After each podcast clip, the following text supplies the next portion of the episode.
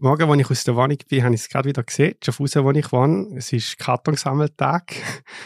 Und da gibt es einmal zwei Strategien. Ein Schnüren oder Stopfen. Wie tust du deinen Karton bündeln, Brigitte? Also wenn ich ganz vorbildlich und pingelig und gut schweizerisch bin, tue ich auch schnüren, aber ich gebe zu, dass ich es bei der letzten Sammlung einfach nicht geschafft habe. Aber einfach alles in den Karton reingestopft? Alles reingestopft, ja. die kleinsten Joghurtbecherli, Kartönli, alles sorgfältig und liebevollst reingestopft, aber nicht geschnürt. Ich mache es manchmal auch so. Boas, habe ich mich mit dem strafbar gemacht, weil ich es nicht geschnürt habe?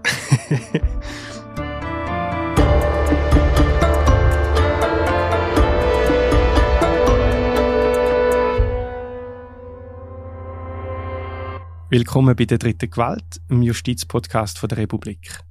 Ich bin der Boas Ruh und bei mir ist, wie immer, Brigitte Jörlimann. Hoi Brigitte. Hoi Boas. Ja, Brigitte, wir reden heute über einen kleinen speziellen Fall, ein Abfall, ein Abfalldelikt. Wie bist du auf das aufmerksam geworden? Ja, auch das ist speziell, aber ich freue mich immer sehr, wenn das passiert die Person, wo eigentlich im Zentrum steht von unserem heutigen Fall, der Beschuldigte, kann man sagen, der hat sich telefonisch bei mir gemeldet. Das heißt, er hat eigentlich der Republik angerufen. Er ist ein mhm. Republikleser. Und er hat am Telefon gesagt, ja, er sei da so in eine komische Sache verwickelt. Es ging um Strafrecht und er sei ein bisschen irritiert und ob das uns echt würde interessieren. also es klingt ja noch interessant. Hast du wahrscheinlich auch gedacht, wie ist es weitergegangen? Also ich habe ehrlich gesagt vor allem gedacht, das ist kurios. Also noch schon das Wenige, das bisschen, was er mir erzählt hat am Telefon, aber ich bin neugierig genug dass ich gefunden habe, ja mal kommen Sie doch mal vorbei. Ich glaube, da müssen wir mal drüber reden. Also ich wählen und zwar gerade von Anfang an Auge in Auge. Ich denke, ich wollte den Typ sehen. Ich wollte mit ihm an, an einem Tisch sitzen und ich wollte hören, was er uns für eine Geschichte zu erzählen hat. Also du hast ihn dann getroffen, er ist vorbeigekommen da auf die Republik-Redaktion. Was ist das für ein Mann, den du da getroffen hast? Ja, und was noch speziell ist, wir haben dann irgendwie haben wir abgemacht, dass wir wirklich eigentlich unmittelbar vor seiner Gerichtsverhandlung uns treffen auf der Redaktion da im ehemaligen Hotel Rothaus, weil ich habe gewusst, dass das Gerichtsgebäude und der Saal, wo er nachher hat müssen hin, dass das ganz nah ist von da. Also, dass man vom Rothaus könnte zu Fuß dort hingehen und der junge Mann, der doch ein bisschen gestresst war, hat keine Ahnung gehabt, wo, wo das Gerichtsgebäude ist, wo der Saal ist. Er hat auch keine Ahnung gehabt, wie so ein Strafprozess abläuft. Also er ist unglaublich froh gewesen, einfach mit jemandem können zu reden, wo er weiss, ja, die, die hat ein bisschen eine Ahnung, wie so etwas abläuft. Und dann ist er gekommen. Er heißt Jason Studerus übrigens. Und das ist vielleicht auch ungewöhnlich.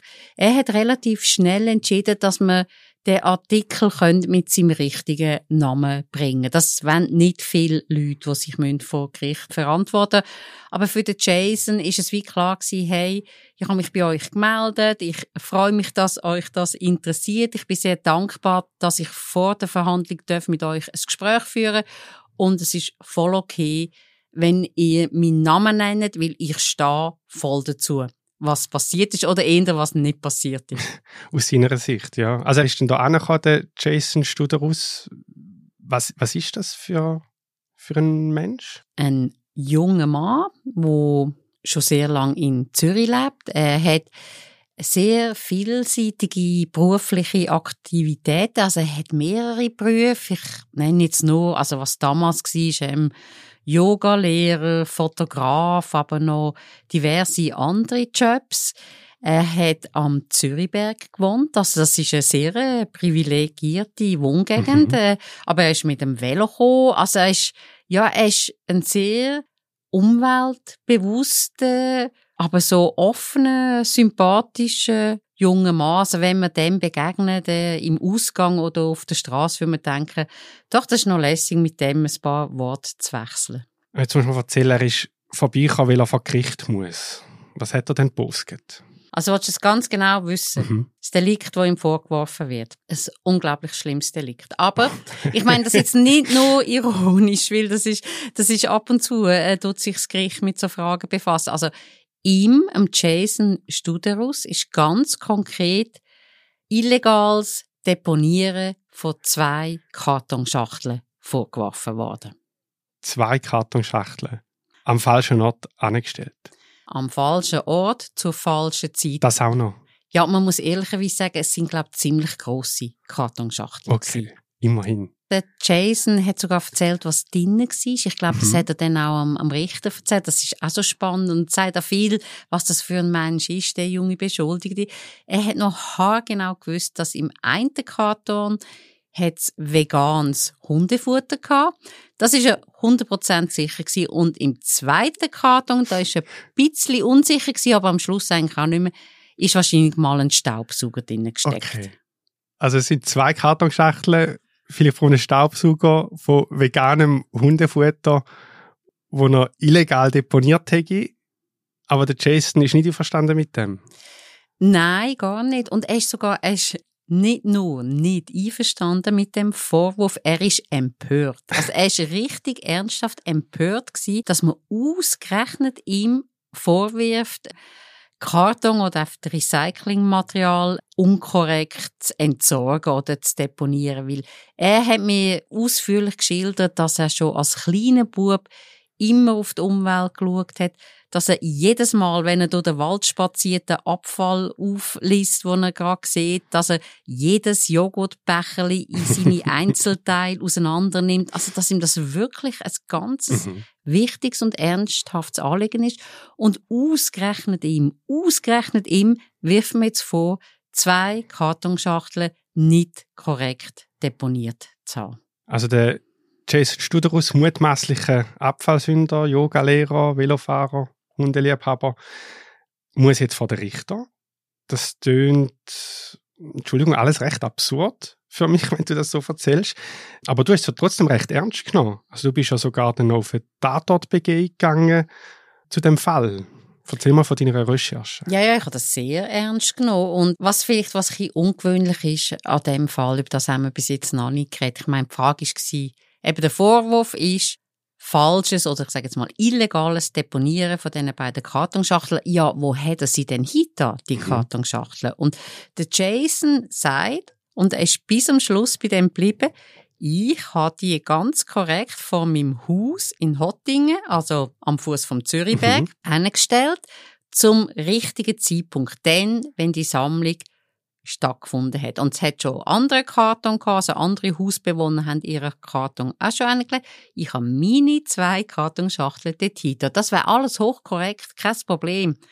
Aber das Interessante an dem Fall ist, kein Mensch weiß wie und warum, aber wenige Tage später hat man die beiden Kartonschachteln von Jason Studerus in einem ganz anderen Zürcher Wohnquartier gefunden, nämlich in Schwammendingen. Das ist gut Mhm. fünf Kilometer entfernt von dort, wo er wohnt. Also ganz im Norden von Zürich. Genau, und nicht so ein vornehmes äh, Reichsquartier wie jetzt der Zürichberg, sondern eher das Gegenteil. Und dort landen die zwei Schachteln irgend von einem Haus und zwar halt leider eben am falschen Ort zur falschen Zeit, weil dort, wo die Schachteln gefunden worden sind, in Schwammendingen, hat keine Kartonsammlung stattgefunden.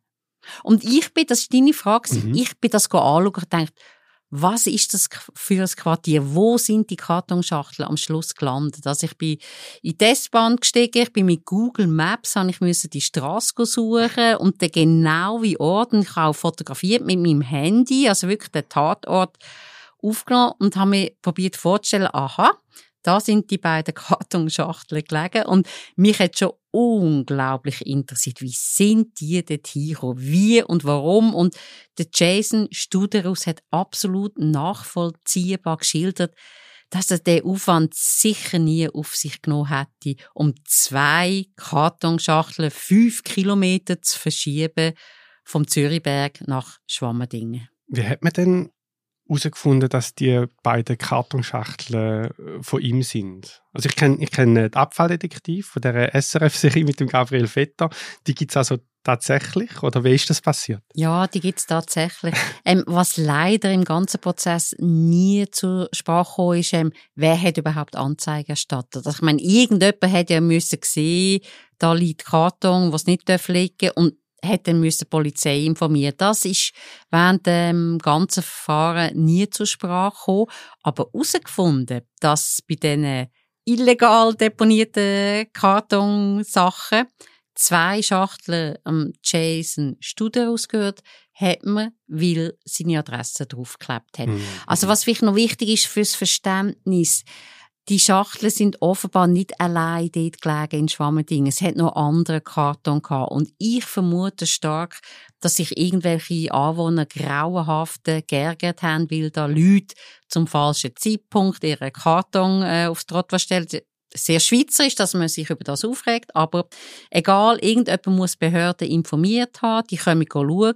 ah, illegal, äh, Kartonberg geht nicht, und auf zwei Schachteln hat es eine Adresse. Voilà, man hat den Sünder Ein Ermittlungserfolg. Ein absoluter Ermittlungserfolg, ja. Etwas ist mir jetzt bei der ganzen Geschichte noch nicht ganz klar. Also logisch, Abfall am falschen Ort deponiert, das verstehe ich. Die Adresse steht drauf, das ist ein recht klares Indiz. Aber dass man wegen so etwas nachher als Gericht muss, das komme ich irgendwie noch nicht ganz nah. Also ist schon noch, schon noch schräg. Gibt es nicht einfach einen Buß, wenn man seinen Abfall falsch entsorgt? Doch, das äh, hast du ganz äh, richtig eingeschätzt. Wir haben da eigentlich zwei Schritte übersprungen. Also zuerst ist mal ein Buß äh, in den Briefkasten geflattert vom Jason. Ich glaube, es sind 150 Franken gewesen.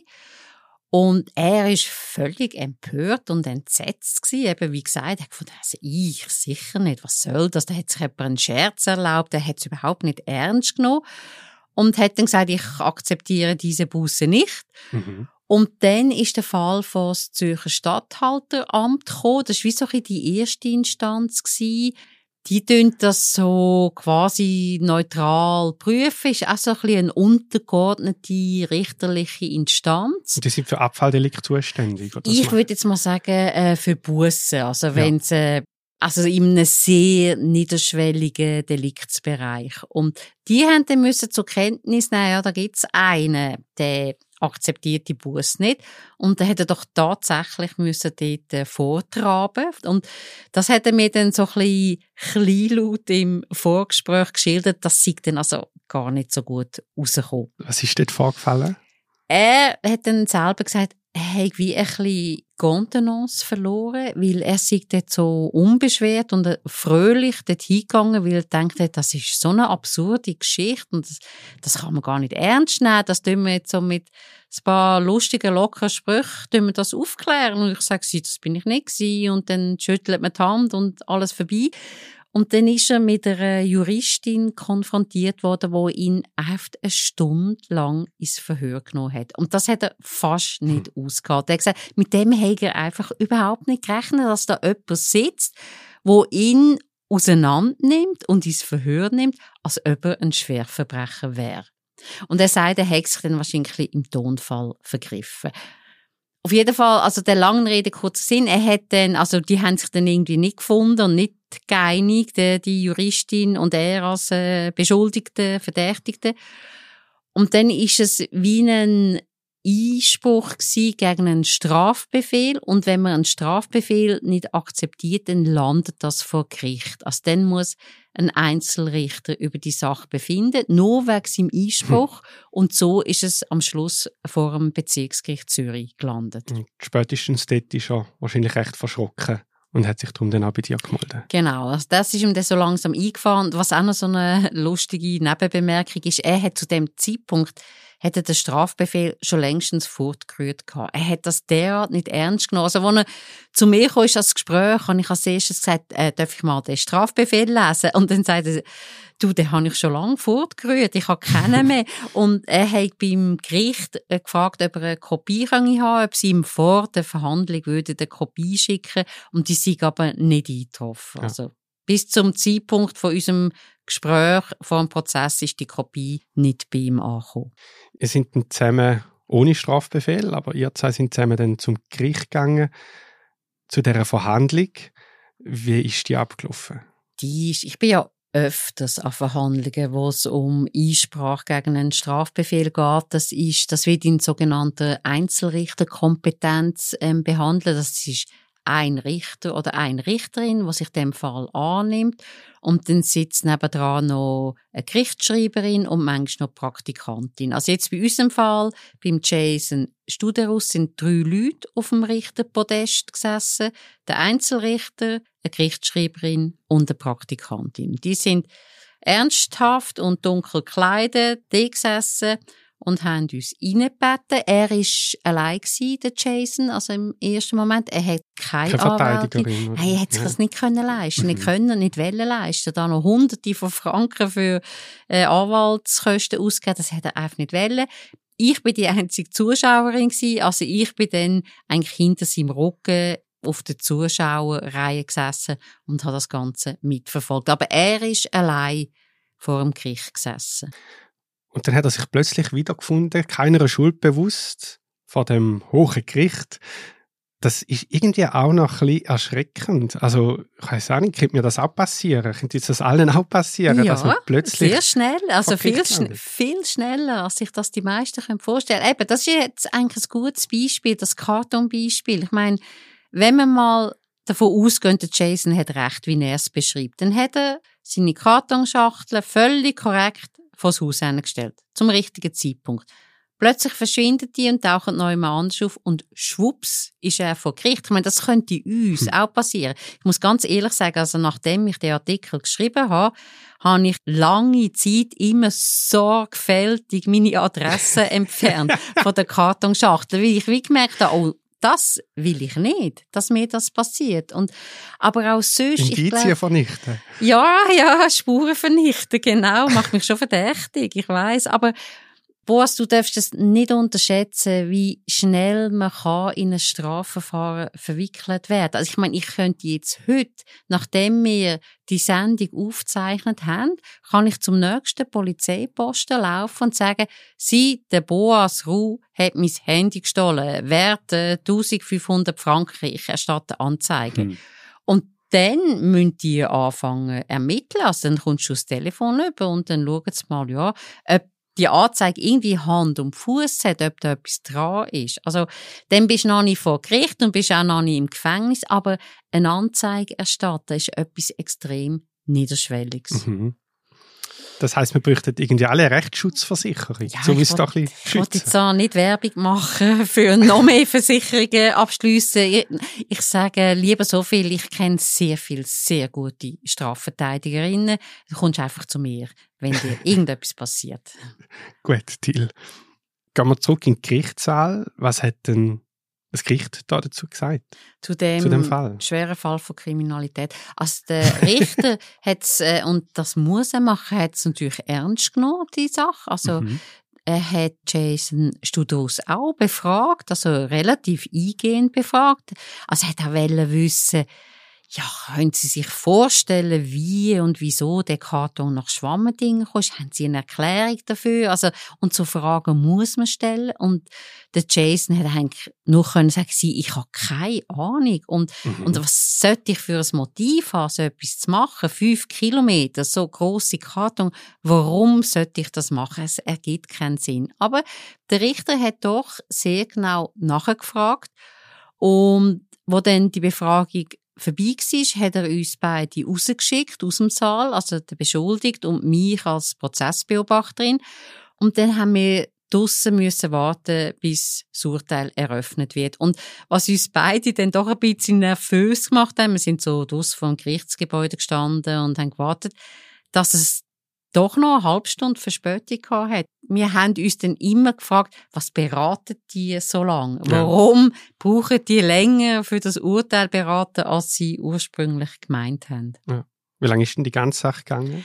Die war kurz. Gewesen. Also, die Befragung, die hat nicht viel mehr als 20 Minuten gedauert. Eben, der Jason ist ja alleine gesessen, ohne Anwalt. Er hat kurze, knappe Antworten gegeben und also die Fragen sind jetzt auch nicht überbordend gewesen und aber durch das Beratung hat dann doch also einiges länger gedauert als die eigentliche Verhandlung. Und was noch eine schöne Überraschung war, als wir dann rausgekommen sind aus dem Saal und gewartet haben, bis das Urteil eröffnet ist, hat der Jason gemerkt, dass inzwischen seine Mutter und seine Freundin auch noch eingetroffen sind. Dass die beiden Frauen haben dann vor dem Gerichtsgebäude darauf gewartet, dass er rauskommt. Hat er doch noch ein bisschen Unterstützung gehabt. Ja, und die Frauen sind also auch recht nervös, sind aufgeregt und haben gerade wissen, wie ist es gelaufen da innen, wie ist es gegangen und äh, ja. Nach dem bangen Warten sind wir dann wieder in den Gerichtssaal gegangen und das Gericht hat sein Urteil gesprochen. Wie lautet das?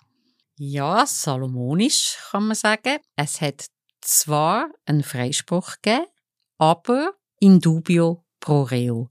Das heißt im Zweifel für den Angeklagten. Genau. Und das heißt übersetzt, dass der Richter eben hat zwar gesagt, sie können keinen Buß über, sie müssen keine Verfahrenskosten übernehmen, aber er hat damit gleichzeitig gesagt, man könnte es ihnen nicht nachweisen, dass sie sie sind. Also er hat nicht gesagt, es ist völlig klar, dass sie es nicht gsi sind, sondern er sagt, man könnte es ihnen nicht nachweisen, mhm. ob sie es gsi sind. Das hat ich irgendwie noch lustig gefunden. Ich hätte ihn, glaube ich, einfach klipp und klar freigesprochen. Ja, so in dubio pro reo ist ja schon irgendwie nur so ein, ein halber Freispruch. Zweifel ja. bleiben. Also die Juristinnen haben das gar nicht gern, wenn man von halben Freisprüchen redet. Und ich verstehe das. Ich meine, entweder wird man freigesprochen oder schuldig mhm. gesprochen. Fertig. Und Konsequenzen sind die gleich, ob es jetzt in dubio Freispruch ist oder nicht. Ich meine, man, man hat nichts mehr zu tun mit dem ganzen Strafverfahrenszeug, man muss keine Kosten übernehmen. Von daher Wer ist ein, das? Warte, warte, warte, Moment. Freispruch ist Freispruch. Und darum haben die Juristinnen nicht gern, wenn du von einem halben Freispruch redest. Ich sage nur, es ist vielleicht für die Beschuldigten schöner, wenn sie hört, Sie, wir sind klar zur Auffassung gelangt, sie sind es nicht gewesen. Ja. Sie werden freigesprochen. Und jetzt um Jason Studeraus wie vielen anderen Beschuldigten sagt man, man könnte es ihnen nicht nachweisen. Und das wird dann auch in der Öffentlichkeit noch oft mit ein bisschen, mit einem schalen Geschmack ähm, wahrgenommen, die Freisprüche, was, was eigentlich falsch ist, muss man schon sagen. Oder? Mhm. Wer Kosten übernommen hat, ja. kann es nicht vergessen, die Frage. Ähm, ja, der Staat der Staat muss die Verfahrenskosten zahlen, wenn jemand freigesprochen wird. Also wir stehen jetzt an einem Ort, wo ein typischer True Crime Podcast jetzt vielleicht gerade anfangen. Wir haben immer noch den Tatbestand von dem illegal entsorgten Karton. Wir wissen noch nicht, wie die Schachtel vom Zürichberg auf Schwammendingen gekommen ist, wer der Täter ist, was das Tatmotiv ist. Vielleicht weiß das der Jason Studers, vielleicht weiß er es nicht. Ich glaube, wir werden es nie erfahren. Mit dem Rätsel müssen wir leben und äh, lernen, damit umzugehen, dass man es möglicherweise nie werden herausfinden. Ah, etwas hätte man können machen. Man hätte natürlich können probieren DNA-Spuren zu entnehmen von diesen Kartonschachteln. Aber das wäre dann vielleicht ja, das wäre dann echt Steuergeld ja. verpulvert gewesen. Brigitte, danke vielmals, dass du uns vom Jason Studerus und von dem mysteriösen Karton erzählt hast. Danke dir fürs Gespräch, Boas. Das ist die dritte Qual, der Justizpodcast der Republik. Und falls Sie Lob, Fragen oder Kritik haben, dann schreiben Sie uns doch. Wir freuen uns über jede Rückmeldung per E-Mail an audio.republik.ch oder über den Dialog von dem Beitrag. Konzipiert worden ist der Podcast vom Audioteam der Republik. Das ist Vivian Kuster und Stefanie Müller-Frank. Die Musik die kommt von Daniel Hobby und produziert hat die erste Staffel von der dritten Gewalt Stefanie Müller-Frank.